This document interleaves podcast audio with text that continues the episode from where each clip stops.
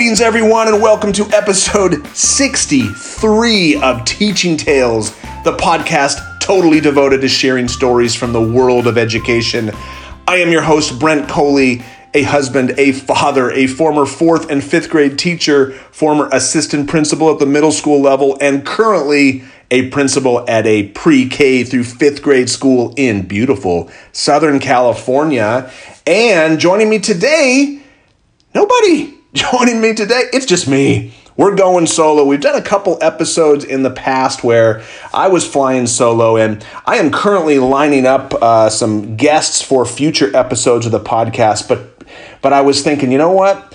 This is all about stories and I have some stories myself. And as some of you uh, listening may know, I recently wrote a book uh, that was published in February of 2019. It's called Stories of Edu influence. Edu influence is the term that I came up with to describe that life changing power that every single educator, regardless of role, whether you are a classroom teacher, a playground aide, a cafeteria worker, a site administrator, if you work with kids, you possess life changing power. I call it edu influence. And in my book, I kind of like, I wanted to do what I've done with the podcast. Every podcast, I have a different guest on, or sometimes myself, and we share stories.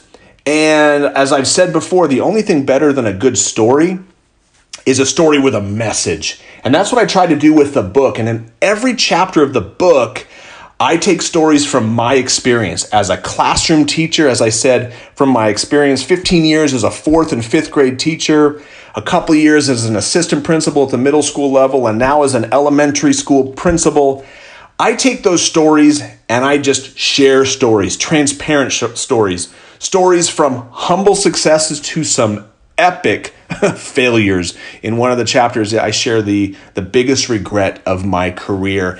And I thought in this episode, you know what? I'm going to read you one of the chapters, one of my favorite chapters, uh, because it means a whole bunch to me, and I think a lot of you listening will agree with this. We've had different uh, guests on talking about this topic, and that is relationships, the power of relationships. Again, in each chapter of the book, I focus on a different power. For example, the power of a name, the power of example, the power of belief, the power of apology Today, I want to read you one of the chapters from the book, chapter two, which is the power of relationships. In this chapter, I share three stories from my experience that really illustrate uh, just how much influence, how much what I call edu influence we have when we focus on relationships more than rules. So, with that, here's chapter two the power of relationships from my book, Stories of Edu Influence.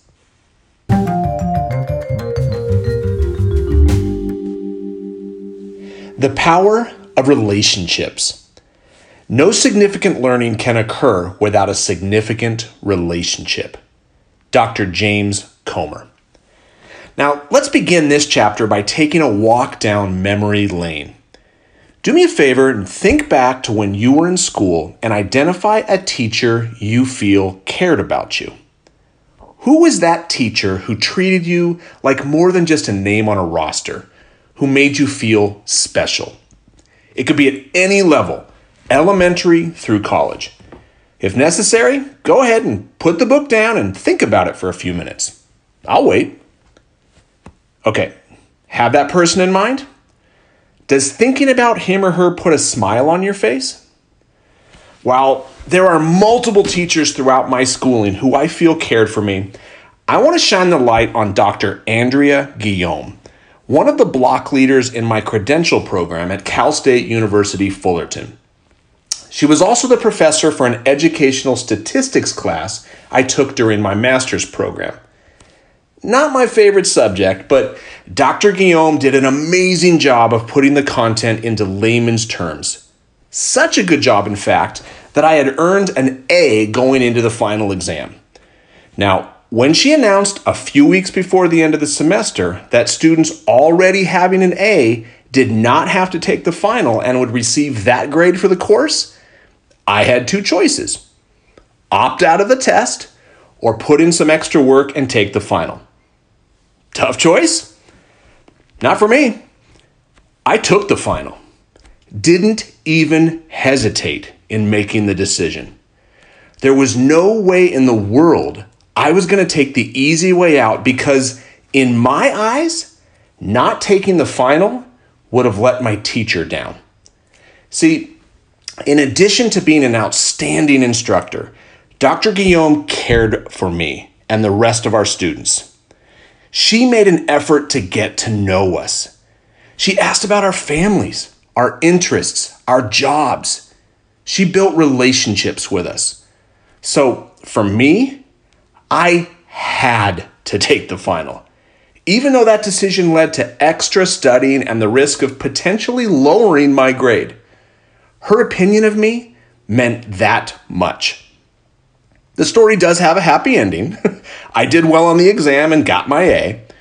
I was proud of myself, but more importantly, I hoped my efforts had made Dr. Guillaume proud. Now, it's important to note that this was a graduate level course, and I was nearly 30 years old at the time. The relationships teachers build with students aren't just impactful to kids. And just to illustrate how much this story is about Dr. Guillaume and not me as a student, I had the same opportunity in one of my other classes that semester to skip the final because of the grade I had going into the exam. I skipped that test. No relationship built, no desire on my part to go the extra mile. Folks, there's a lesson there. Rita Pierson famously stated in her TED Talk every kid needs a champion, that kids don't learn from people they don't like. Dr. Guillaume went out of her way to build a relationship with me, creating in me a desire to go out of my way to work hard for her. It doesn't matter how well we know the curriculum if we don't know our students. It doesn't matter how strong our pedagogy is if our classrooms and schools aren't built on the strong foundation of relationships. Unfortunately, I learned this the hard way during my first year of teaching. I gotta go. If you're a classroom teacher, you know the importance of good classroom management. You understand it is essential for maximizing instructional time. If you happen to be a site administrator, you know that upon walking into a classroom, it takes about five seconds to determine the level of student engagement in that room. If learning isn't occurring, you'll know it and quickly. The greatest lesson ever devised will fall flat if students are off task and not engaged.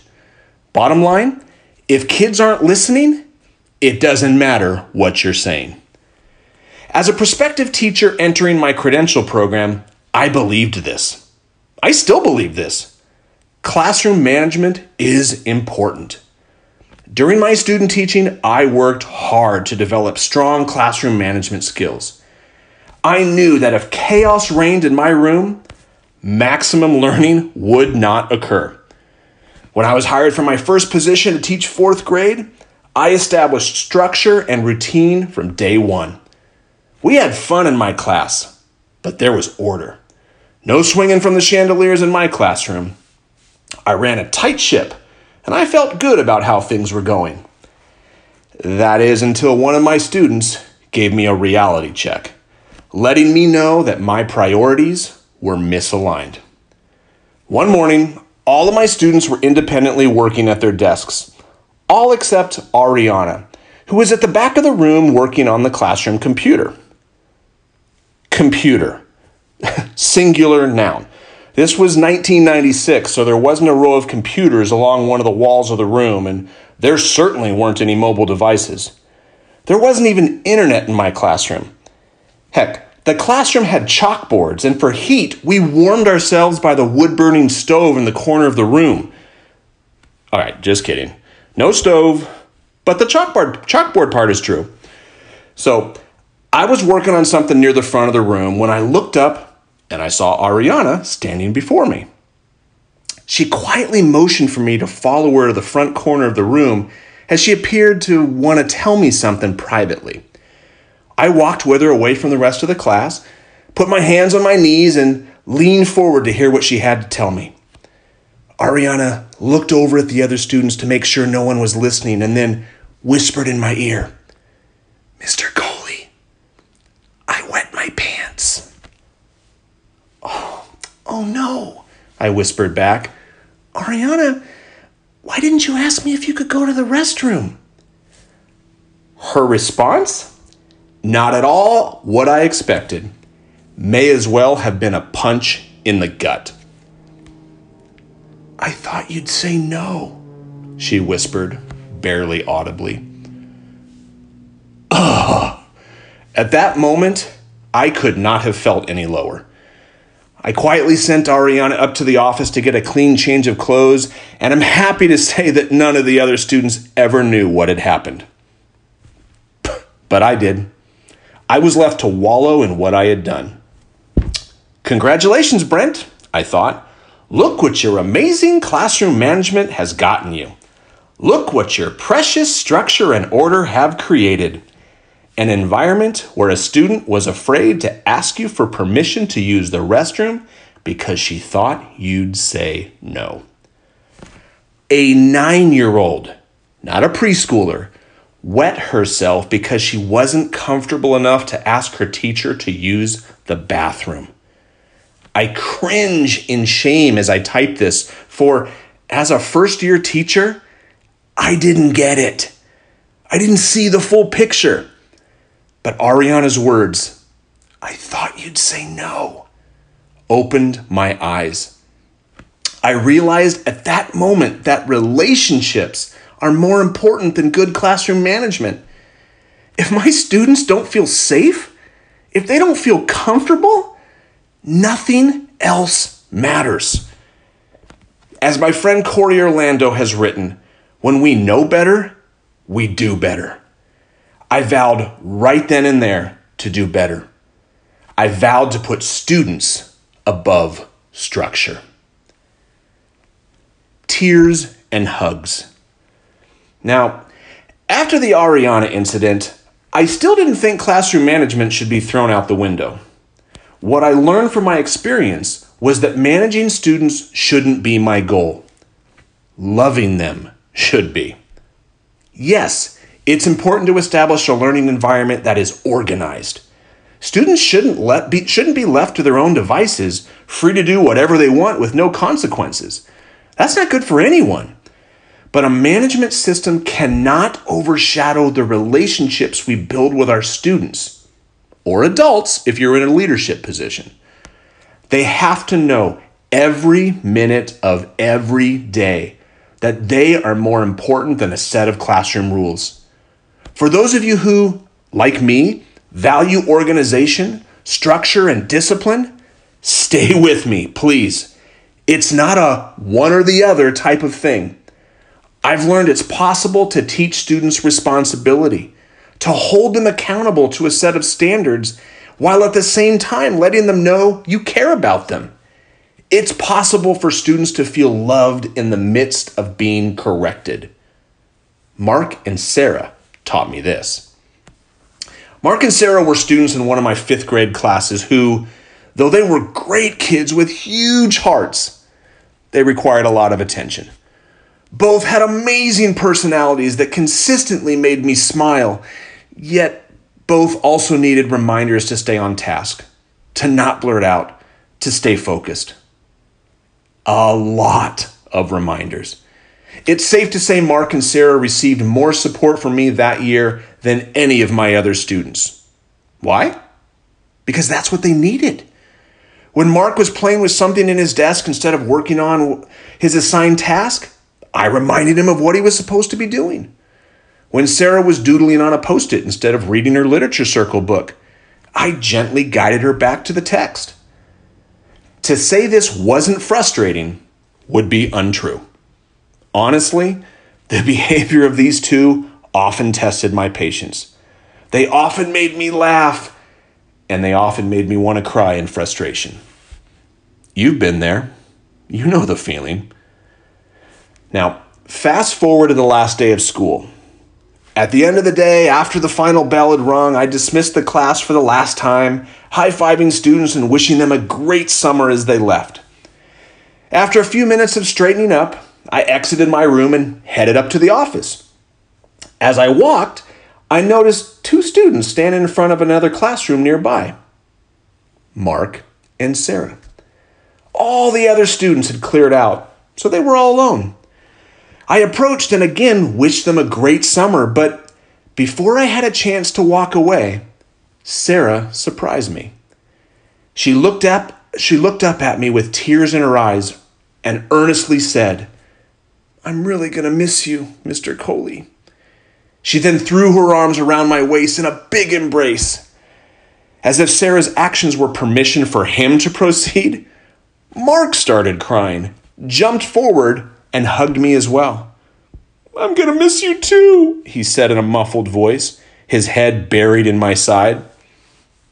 So there I was, standing in the nearly empty quad, two crying students wrapped around my waist, telling me they were going to miss me.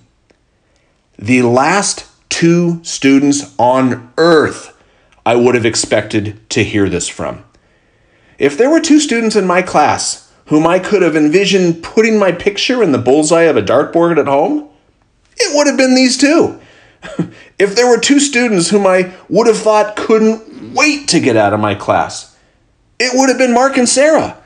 See, I had to redirect these two all year long. I had to be on them constantly, with as much attention as I had to give them, often in the form of redirection I thought there was a decent chance they didn't like me, that they thought maybe I didn't like them. But this experience clearly showed me otherwise. Tears and hugs were not evidence of students who disliked their teacher. They were an indication that I had made a connection with them, despite having frequent negative interactions. They were proof that Mark and Sarah knew I cared about them. I had made a difference. So many years before, my experience with Ariana taught me to put relationships over rules. Over a decade earlier, I had vowed to do better. At least with Mark and Sarah, I had. I've received a lot of hugs in my career, but few more special than those from these two students. R E S P E C T. One final story to illustrate the incredible impact of building relationships with students.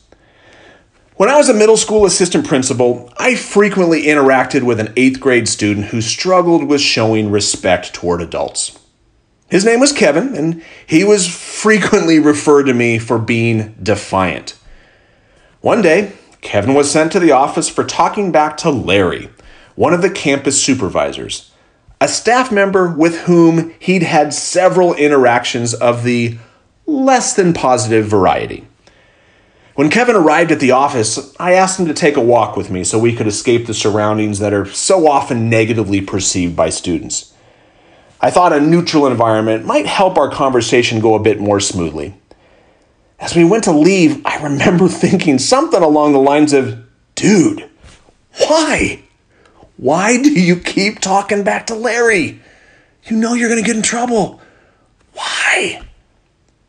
But as frustrating as this behavior was, I had learned through my previous encounters with Kevin that getting openly upset with him, raising my voice, was not going to get me anywhere. Yelling wouldn't help the situation. As difficult as it sometimes was, when I spoke with Kevin, I always tried to keep my voice steady and calm. That's not to say I didn't express disapproval or that there were never consequences, that defiant or disrespectful behavior toward adults was tolerated. It wasn't. But I didn't yell. On this occasion, after Kevin had honestly explained to me what he had done, owning up to his behavior, I voiced my earlier thought. I asked Kevin, Kevin, why do you feel like you have to talk back to Larry? His response has stuck with me ever since. Mr. Coley, you show me respect, so I respect you. Mrs. Key, who was our principal, She shows me respect, so I respect her. Larry doesn't show me respect, so I don't respect him. Boom. For Kevin, it was all about respect. He didn't feel Larry respected him. And in continuing my conversation with Kevin, he said he didn't feel Larry cared about him. There it is again. Another example of the power of relationships, or in this case, the lack thereof. No relationship built by the adult, no desire in the student to go the extra mile. This is another powerful reminder that relationships can be built and fostered even amidst negative circumstances. For Kevin, even when I had to correct and issue discipline, he still felt I cared about him, and his behavior toward me reflected that. Now, there is nothing in this world more powerful than love. The love a husband has for his wife the love parents have for their children, the love teachers have for their students, and the love those students give back. When you take the time to build relationships with your students, you lay the foundation for learning.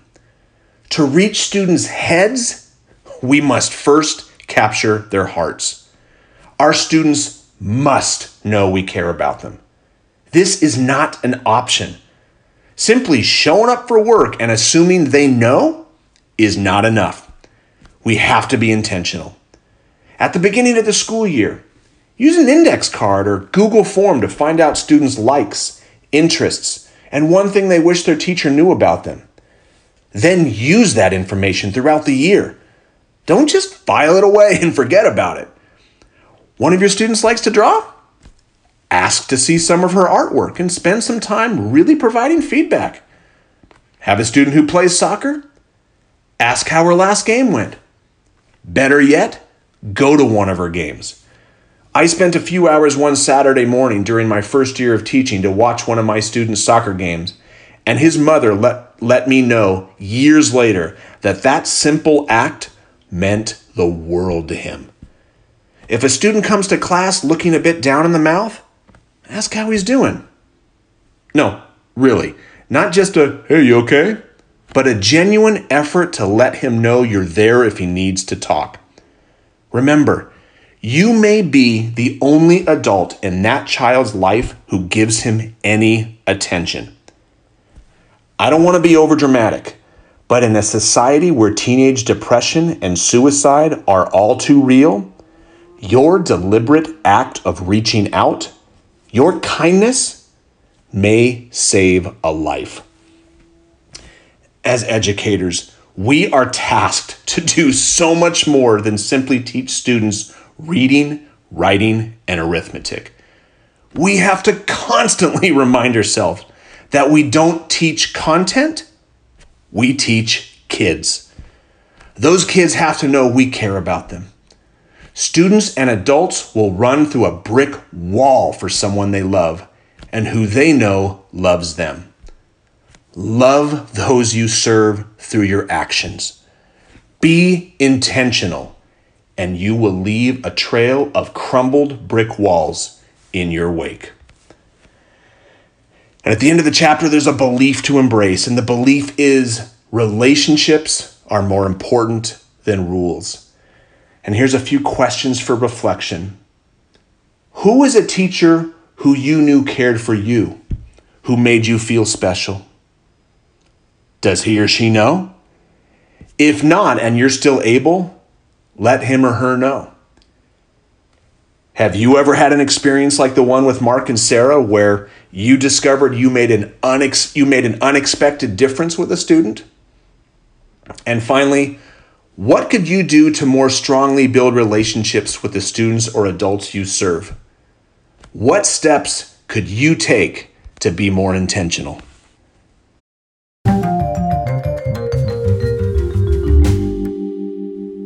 All right, so that was chapter two of my book, Stories of Edu Influence The Power of Relationships. I, I sincerely hope that that those stories uh, resonated with you. I hope the first story about my my experience with Ariana. I know that some of you out there listening right now uh, you're like me, where you believe in the power, like you got to have an organized classroom. You have to you have to have structure. I mean, that you can still have fun in that situation, but I hope that this story really illustrates. Uh, like I said, I didn't get it. I was putting structure and rules above relationships, and it it cost me dearly as I said, one of my one of my kiddos didn't even feel comfortable enough to ask me to go to the bathroom. I'm I'm I'm I'm happy that happened. I'm not happy that happened, but I'm happy it happened and I'm happy it occurred in my first year of teaching because it was a wake-up call early in my career. Hey Brent, slap across the face. Get it in gear, man. This isn't about rules, it's about kids, it's about relationships. So, and as I talked about in the story, the second story about uh, about Mark and Sarah, you can build those relationships and the one about uh, respecting you can build relationships even when you're having to hold kids accountable it's not a one or the other type of thing so again in every episode when we have when we share our stories i want to leave everyone i want to leave listeners with a nugget with a, a moral of the story so to speak and and this is remember you can have both you can build relationships with kids. Just building relationships with kids, it's it doesn't mean just being their friend and letting them do whatever they want. You can hold kids accountable. You can build responsibility. You can build those character skills at the same time showing them that you love them. And when they step out of line, when they don't meet those expectations that, that you know they're capable of meeting, it's okay to hold them accountable. And I just want to remind everyone we just have to make sure that we hold them accountable in a way that still communicates hey, bud, I'm doing this because I love you.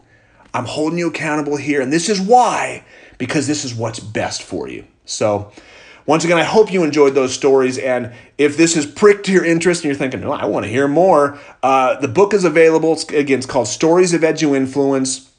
It's available on Amazon. You can do a search for just Edu Influence, EDU Influence, one word. The book will come up. It's got a ripple on the black cover with a with a ripple because I, I came up with that cover idea because that's kind of what we do. We we can drop a pebble in a in a calm pond and we never know how far those ripples will go. The the influence that we can have uh, oftentimes we will never even know how far those ripples will go. So, again, if you're interested in picking up a copy, I'm not getting rich on this, everyone. I'm not looking to make a ton of money. I am looking to influence people. I wrote the book because I'm passionate about uh, sharing with other people, and I hope that my stories, again, some successes and some failures, can encourage you and inspire you. If you're thinking, gosh, what am I doing? Uh, am I making a difference? I wrote this book for you if you're thinking, gosh, am, am I really, am I really making it? Yes, you are. This book is for you, and I encourage you to pick up a copy. So, as always, thank you so much for listening. If you have already done so, if you've already subscribed and are listening in iTunes, Google Play, or your favorite podcatcher, thank you so much for your continued support. Uh, it means more than you know. If you haven't subscribed yet, be sure to do so. Uh, again, you can find the web, you can find the podcast also on my website at brentcoley.com on the podcast page. So uh, thank you, everybody. Hope this resonated with you. And until next time, have a good one.